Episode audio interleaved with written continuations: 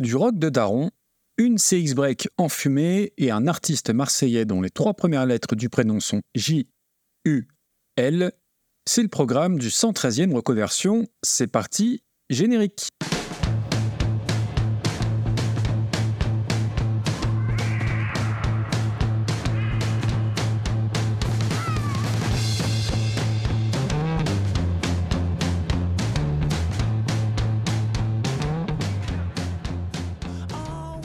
Bonjour et bienvenue dans Reconversion, le podcast des meilleures reprises. Retour aux affaires courantes aujourd'hui, avec un vrai épisode et une vraie reprise, après un double hors-série un peu spécial, ce qui est un léger pléonasme d'ailleurs, sur les Meters et sur Léo Nocentelli. C'est l'occasion de remercier toutes les personnes qui m'ont fait un retour, soit sur la qualité de la musique de Nocentelli, soit sur le destin assez dingue de son premier et seul disque solo à ce jour. Alors les stats d'écoute continuent de stagner, voire de baisser, ces retours-là sont plus que précieux. Un grand merci donc à celles et ceux qui ont pris un peu de temps pour ça, que ce soit sur Discord, sur Twitter ou sur Instagram. Je me répète, mais c'est mon carburant principal, j'ai besoin de ça pour avancer, ou de vos remarques éventuelles pour faire évoluer le format, et toute critique constructive est évidemment la bienvenue. Avant de rentrer dans le vif du sujet, n'oubliez pas les 5 étoiles sur podcast ou podcast addict, avec le petit commentaire qui va bien, c'est toujours capital pour mieux remonter sur les différents algorithmes. Ces banalités pénibles mais nécessaires étant dites, on va pouvoir passer à l'essentiel, à savoir la musique. Vous avez lu le titre de l'épisode, il y a donc très peu de suspense quant à la chanson au programme du jour, mais je vais quand même tenter de vous surprendre, puisque pour une fois, eh ben je vais me taire. Merci beaucoup Maxime de m'avoir proposé de dire quelques mots à propos de Brothers in Arms. Je suis pas coutumière de l'exercice, euh, donc j'espère que je réussirai à vous embarquer avec moi dans cette petite histoire qui débute pour moi il y a un peu moins de 40 ans.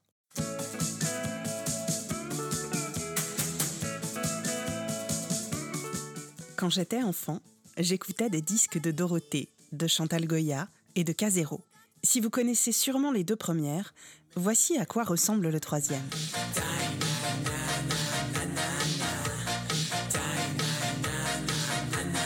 Fort heureusement, mes parents avaient bien meilleur goût que moi en matière de musique. C'est donc grâce à leurs 33 tours que j'ai vécu mes premières émotions musicales, notamment avec No Man's Land de Jacques Higelin ou Body Wishes de Rod Stewart.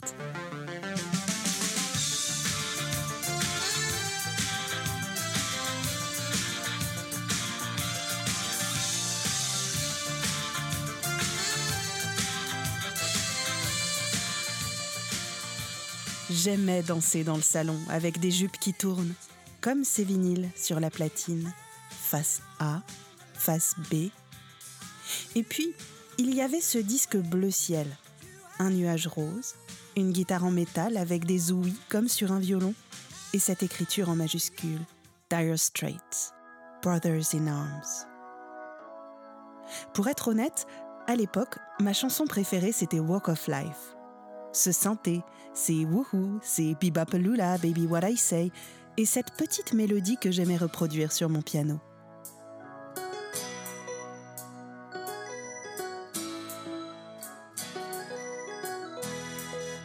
Mais c'est aussi sur cet album que se trouve une des plus belles chansons du monde. Une chanson sur la guerre, sur la mort, sur la fraternité et l'universalité. Une chanson délicate et puissante qui nous parachute dans les montagnes malouines, décor du conflit qui a inspiré Mark Knopfler. Il sait poser son univers, Mark, et c'est une ambiance cinématographique qu'il campe avec ses nappes de synthé qui se promènent de gauche à droite. Des sons d'éclairs, un synthé plus sombre dans les graves et une guitare qui entre pour disperser les nuages. On découvre la scène.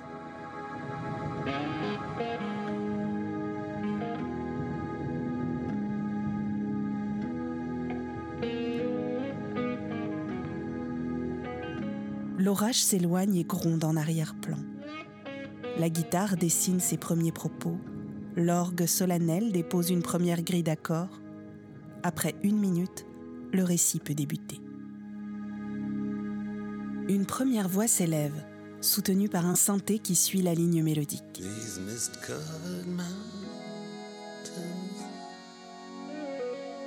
le soldat narrateur décrit l'atmosphère, le sentiment de solitude qui l'envahit, loin de son foyer, dans le brouillard d'une guerre qui le dépasse. À mi-parcours, une basse synthétique dans les graves rappelle le contexte dramatique de ce conflit qui gronde. En contre-champ, une seconde voix ponctue ce discours. La guitare, dans le camp adverse, s'exprime en filigrane pour rejoindre le narrateur sur ces trois mots, chantés pour la première fois à l'unisson Brothers in Arms.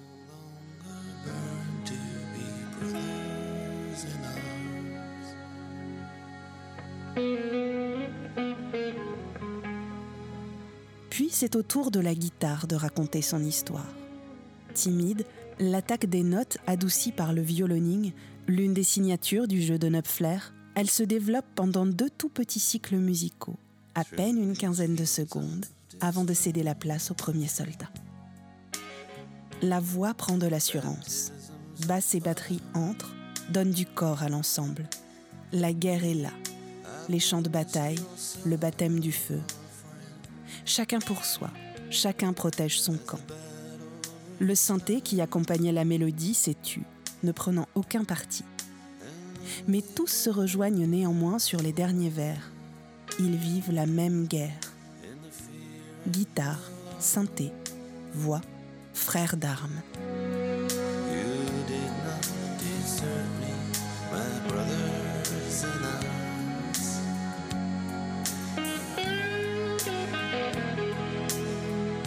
À nouveau, la guitare prend sa place dans un récit quasi identique à sa première intervention, mais à l'issue duquel elle laisse traîner quelques notes supplémentaires, suspendues dans l'espace libéré par la batterie. Arrive le pont. Pont musical, mais aussi pont entre deux ennemis, de solitude et de souffrance. Le synthé change de camp et n'accompagne plus la mélodie vocale. Il harmonise les contre-champs de guitare les nappes s'étoffent et les envolées de synthé se posent dans les aigus comme des sections de cordes d'orchestre. Le camp adverse et la guitare peuvent enfin défendre leur vécu. Deux fois plus d'espace musical pour une confession plus assumée.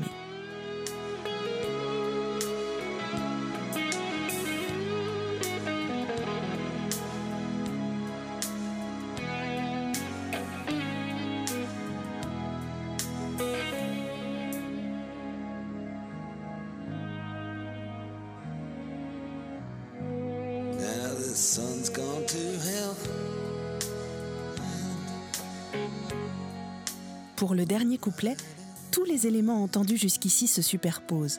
La double mélodie, synthé-voix, le contre-champ de guitare, la basse qui soutient l'ensemble. Progressivement, le message de fraternité se renforce. La mort ne fait aucune différence. Et seuls ceux qui ont connu la violence de la guerre peuvent comprendre. C'est leur expérience du conflit qui les lie.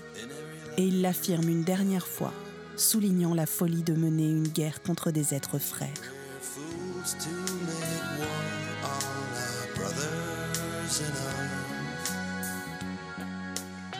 Nous sommes à 4 minutes 50 et la guitare peut enfin prendre son envol.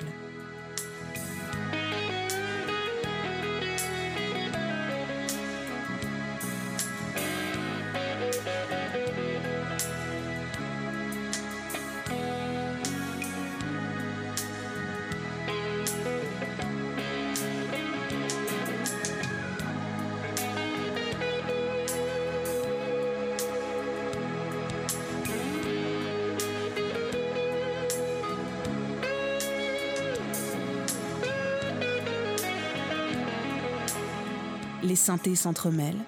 Un orgue à mi-parcours vient répondre en écho à la guitare.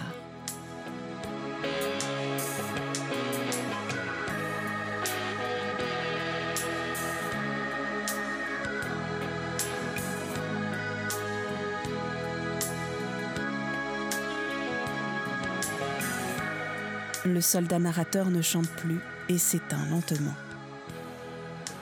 un long fondu sonore nous fait quitter la scène en même temps que lui.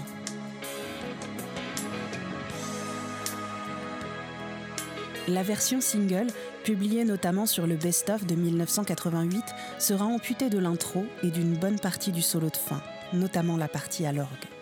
Mais ma version préférée de Brothers in Arms est celle que l'on trouve sur l'album Live on the Night. Elle débute avec une flûte qui file des frissons et une guitare plus libre que sur l'original.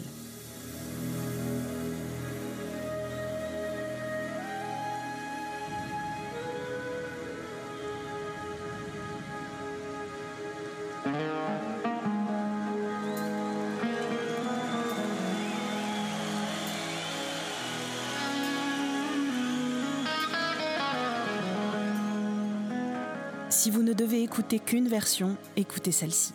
Et écoutez-la au casque pour la spatialisation incroyable qui permet de détailler tous les arrangements. Notamment cette guitare slide qui rappelle à quel point Dire Straits est un groupe de country. Les solos de fin prennent une dimension phénoménale à partir de 7 minutes, à l'issue du solo de guitare slide. Adieu le fondu de la version album, il faudra regarder la mort en face. L'ambiance se calme vers 7.40 la flûte traversière accompagne le soldat dans un dernier souffle. Puis l'explosion de synthé en guise de finale rappelle que la mort d'un seul soldat n'arrête pas une guerre. Évidemment, l'enfant que j'étais n'a pas entendu tout ce propos. À vrai dire, avant de me pencher sur l'écriture de ces quelques mots, seule la puissance de la musique me traversait. Parce que s'il est parfois intéressant de décortiquer et de trouver du sens, l'instinct et les émotions peuvent suffire à nous bouleverser. Et même si je n'ai pas vécu la guerre, l'écho de ses victimes, armées ou non, ne peut pas me laisser indifférente.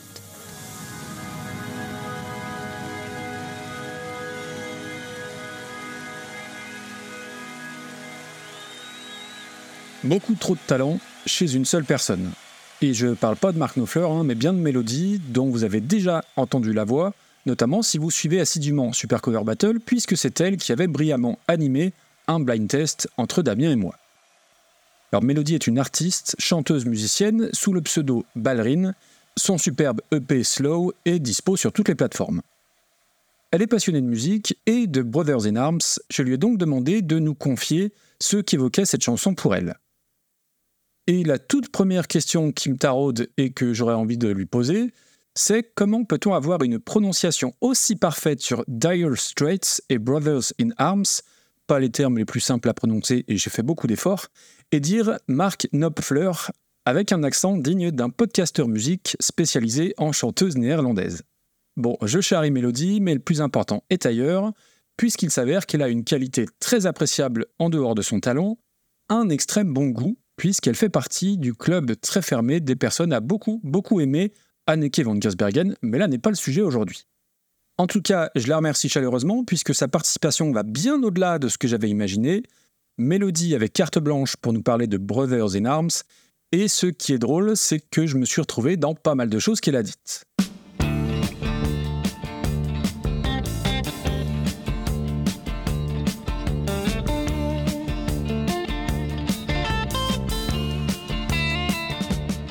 Moi aussi, j'ai passé de longs moments à regarder les vinyles tourner, alors sans faire tourner ma robe hein, par contre. Et Dire Straits, tout comme pour Melody, est un groupe à tout jamais lié à mon enfance et à ma famille. Et du coup, plutôt que vous faire l'historique de Dire Straits à travers les âges et au travers de leur discographie, je préfère vous parler aussi de mon rapport au groupe, de quoi activer ma nostalgie rampante et mettre en route la boîte à souvenirs. Dire Straits, c'est donc le groupe de rock à papa par excellence. Alors c'est quoi le rock à papa ou le rock de daron?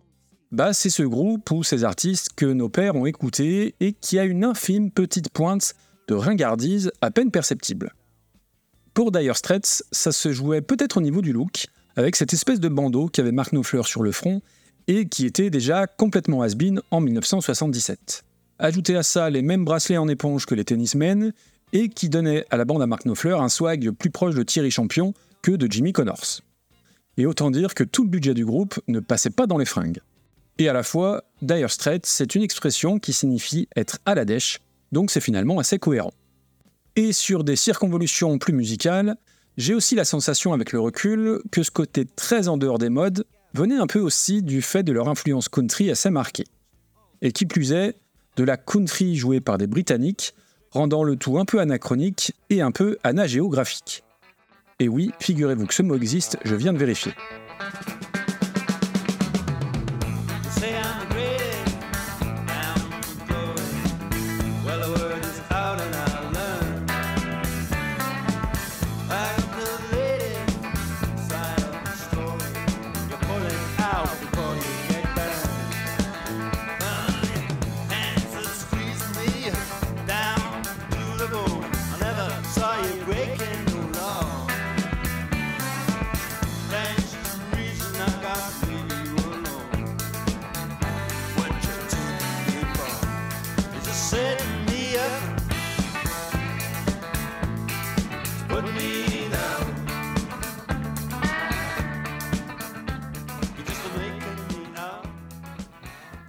Je vais le dire avec des mots plus simples que mélodie, mais moi aussi, mes premiers souvenirs de ce groupe sont, je le disais tout à l'heure, très étroitement liés à la famille.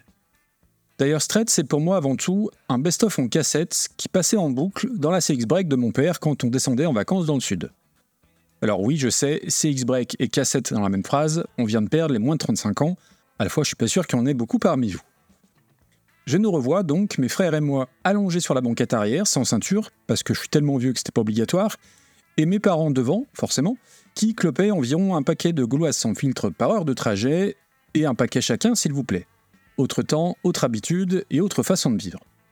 Et donc oui, moi aussi, comme Mélodie, à l'époque, j'aimais beaucoup Walk of Life, mais ma chanson préférée était de très loin Your Latest Trick, because le saxophone.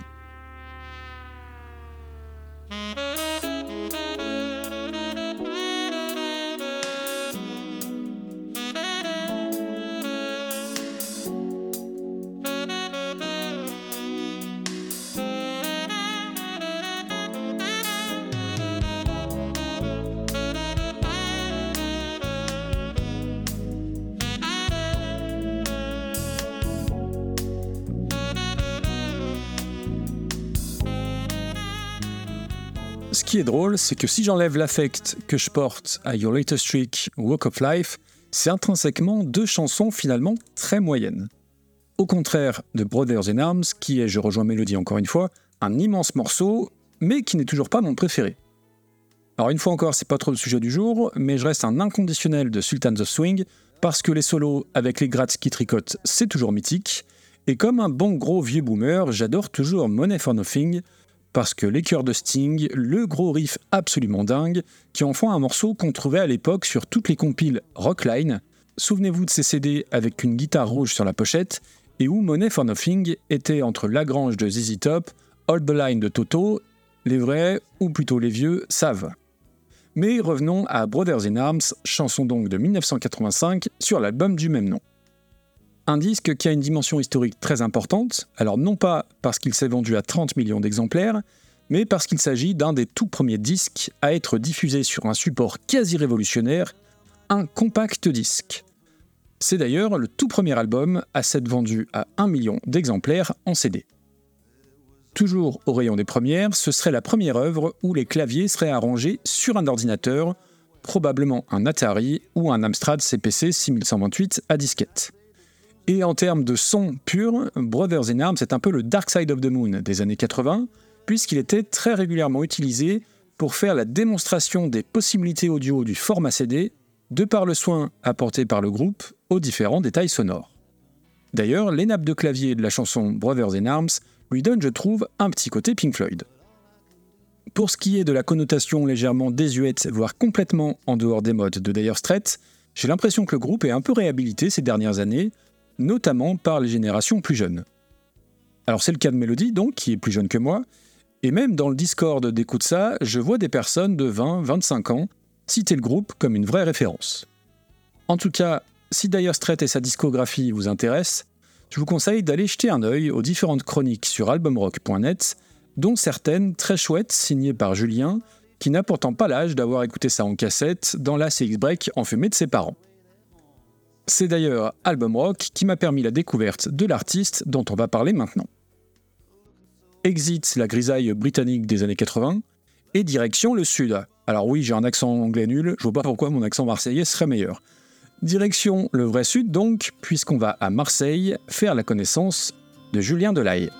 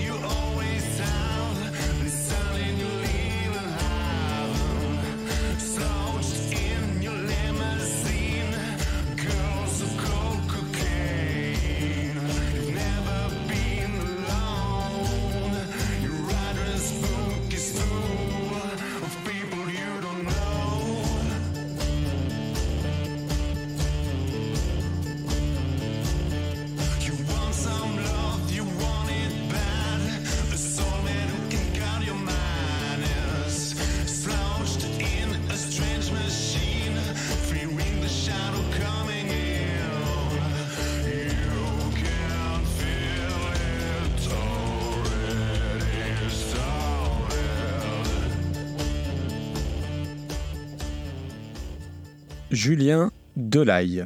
Derrière ce blaze d'ailier droit qui sent bon la Ligue 1 déviante ou non gaillard, se cache un musicien accompli, chanteur et guitariste, en dépit d'une notoriété toute relative. Alors je crois que c'est la première fois dans le podcast que j'aborde un artiste dont le nombre de suiveurs sur Spotify est inférieur au nombre moyen d'écoute d'un épisode de reconversion, et je suis très content de ça. Alors pas du fait qu'il ait moins d'abonnés que j'ai d'écoute, hein, mais de pouvoir être quasi certain de vous faire découvrir un nouvel artiste très talentueux. Alors je parle souvent du nombre d'abonnés sur les plateformes, c'est un repère utile, mais à décorréler complètement et impérativement de la qualité de l'artiste derrière. Pour prendre un point de repère à l'autre extrémité, il faut toujours se souvenir que le collectif métissé, par exemple, c'est 253 000 auditeurs en moyenne sur Spotify. C'est donc via la rubrique La sélection d'albums rock que je suis tombé sur son EP, Ancient Monster, sorti en 2022, d'où est issue la chanson titre que vous venez d'entendre. La chronique parle de dark folk et ça correspond très bien à l'ambiance du disque. Je trouve que ça va même un petit peu plus loin puisqu'il y a des vraies touches entre dark folk et une sorte d'indie rock alternatif, pas tout à fait acoustique. D'ailleurs, le projet était censé être acoustique de par sa genèse. Ancient Monster est un de ces nombreux projets qui ont été inspirés ou causés par la pandémie et par le confinement. En 2020, Julien Delaille se retrouve sans groupe, il enregistre des petites mélodies sur son téléphone, et ce qui devait être un disque guitare-voix se retrouve au fil des semaines et des mois agrémenté de lignes d'orgue électrique, de piano, de basse, de percussion, etc. Et ce que je trouve très intéressant, c'est qu'on sent réellement l'intention acoustique au fil des écoutes de l'EP, tout ça étant remarquablement composé et très bien arrangé.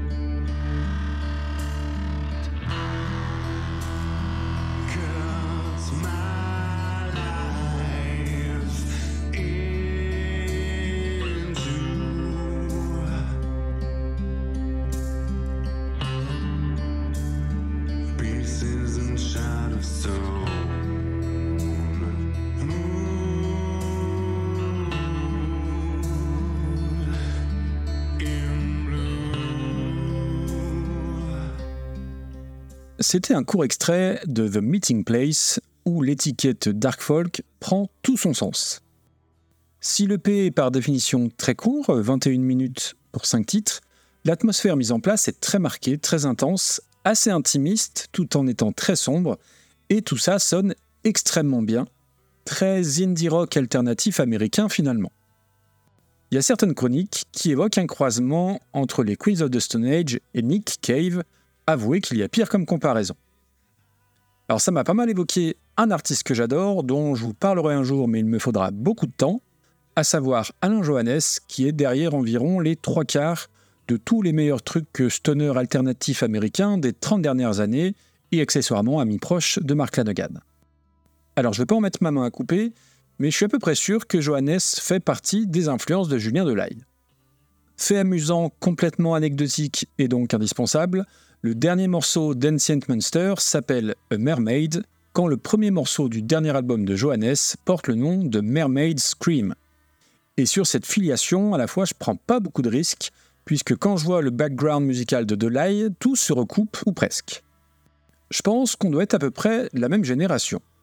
Il dit, dans les quelques interviews que j'ai pu lire, s'être intéressé à la musique avec toute la vague grunge rock alternative de Seattle, ainsi qu'avec certains albums de Queen, confirmant les très bons goûts du bonhomme. Cette EP n'est pas son premier projet, il a eu plusieurs groupes avant. Il y a eu Cedes, Canis Marjoris, mais on trouve peu de choses sur le net sur ces deux formations. Au contraire du troisième groupe, que j'ai découvert il y a quelques semaines à peine, et que je trouve tout bonnement excellent. Un groupe à la formation euh, classique, à savoir chant, guitare, basse, batterie, et dont la musique prend sa source quelque part entre Seattle et la Californie. Je vais vous passer un extrait du génial Devil Dance, qui devrait normalement vous faire penser à un illustre groupe américain qui commence par Faith et qui finit par No More.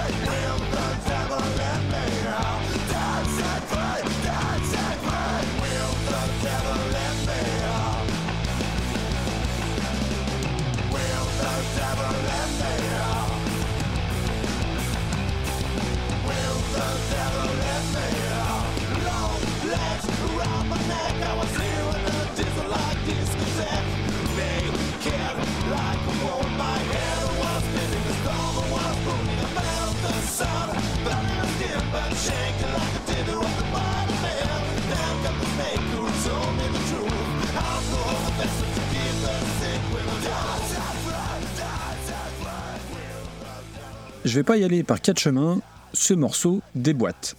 Ça s'appelle Devil Dance et Julien Delay est au chant et à la guitare au sein de son groupe de Desert Rock. Alors oui, c'est bien de Desert Rock dont il s'agit, pour être accord avec le nom de la formation, The Coyotes Desert. Plus sérieusement, le groupe a deux albums à son actif, Welcome sorti en 2011 et The Wedding en 2014. Et pour faire très simple, ça joue bien, ça joue fort, et c'est dans le sillon d'un groupe comme les Queens of the Stone Age, que ce soit au niveau de la lourdeur de la basse, de la puissance des riffs, de l'atmosphère générale, avec parfois des inflexions qui tirent plus vers Mike Patton que vers Josh. C'est extrêmement bien fichu, très bien produit, et le son global massif n'a pas grand-chose à envier aux grosses pointures du genre. Je pense qu'à l'aveugle, on pourrait facilement croire que le groupe vient de Palm Desert ou de Los Angeles plutôt que de Marseille. Je ne résiste pas à vous passer un second extrait du premier album cette fois, Vampire.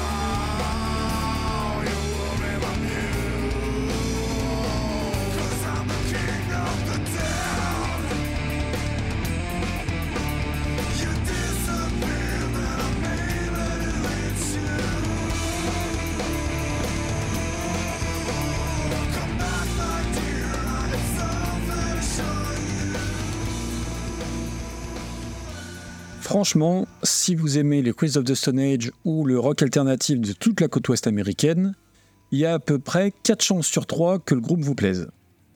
Les deux albums sont sur les plateformes et Vampire bénéficie même d'un clip sur YouTube réalisé par Julien Delay qui est aussi graphiste et sound designer. Je vous ferai passer le clip, bien sûr, sur les réseaux sociaux. The Wedding, le deuxième album des Coyotes Desert, a même eu sa chronique à sa sortie sur Album Rock, chronique que je trouve un peu courte et pas suffisamment en adéquation avec l'immense qualité du disque. C'est une interprétation toute personnelle, mais je trouve qu'il y a une vraie atmosphère sur The Wedding. Je sais pas trop comment expliquer ça, mais j'y entends une espèce de bande-son d'un film de genre, à la fois un peu trash et à la fois bourré d'humour et de fun, et tout ça marche très bien sur toutes les longueurs du disque, avec beaucoup de cohérence. Alors la scène rock alternatif stunner française a vraiment décollé ces dernières années, et faut y intégrer Julien Delay, vous l'avez entendu, c'est ultra solide, tant au niveau des compos que de la production, gérée aussi par lui. Je dis souvent dans Reconversion que tel artiste ou tel groupe est sous-estimé, et pour ce qui concerne les Coyotes Desert et Julien Delay, eh ben ça n'a jamais été aussi vrai. Il n'y a pas grand-chose à acheter sur tous les disques abordés, et je serais ravi d'avoir vos avis sur tout ça. Si ça vous a plu, n'hésitez pas à le partager, notamment sur Instagram en l'identifiant, ça reste un très bon moyen de lui offrir davantage de visibilité. Je vous mettrai aussi dans les notes le lien de son site internet une fois encore, tous les moyens sont bons pour partager la musique d'un artiste talentueux, touche à tout, et qui mérite qu'on s'attarde sur son œuvre. De ce que j'ai pu dégoter comme info, un album serait en préparation dans la lignée de l'EP Ancient Monster, donc abonnez-vous à sa page sur Spotify pour ne rien rater de tout ça. On va se quitter en musique, évidemment, avec Brothers in Arms par Julien Delaye. Il y a pas mal de choses à dire sur sa version, déjà bah, que c'est sacrément courageux de s'attaquer à Dire Straits et à ce morceau. Des reprises de Dire Straits, on en trouve beaucoup, des reprises réussies et originales, beaucoup moins.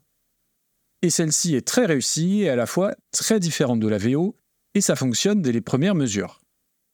La voix très basse avec le petit effet qui va bien, la ligne de guitare, les petites nappes de clavier, c'est à la fois subtil et c'est très bien fichu. On est surpris aussi par le second moitié avec les voix doublées et la guitare électrique qui apparaît dans le fond, avec un vrai groove lancinant et épais, une fois encore, à la Queens of the Stone Age. Le seul tout petit reproche que je ferais, c'est sa place sur l'EP. Je trouve que la chanson, par sa forme plus que par son fond, est un morceau de fin. De fin du monde, de fin de guerre, de fin de je ne sais quoi, mais il y a une sorte d'aboutissement qui s'en dégage, et je l'aurais mise tout à la fin. Mais je chipote et c'est du micro-détail. En tout cas, un grand merci à Julien Delaye tout ça fait partie de mes meilleures découvertes récentes.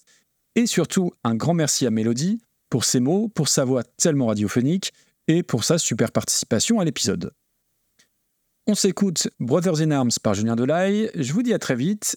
Et d'ici là, bonne écoute. Salut.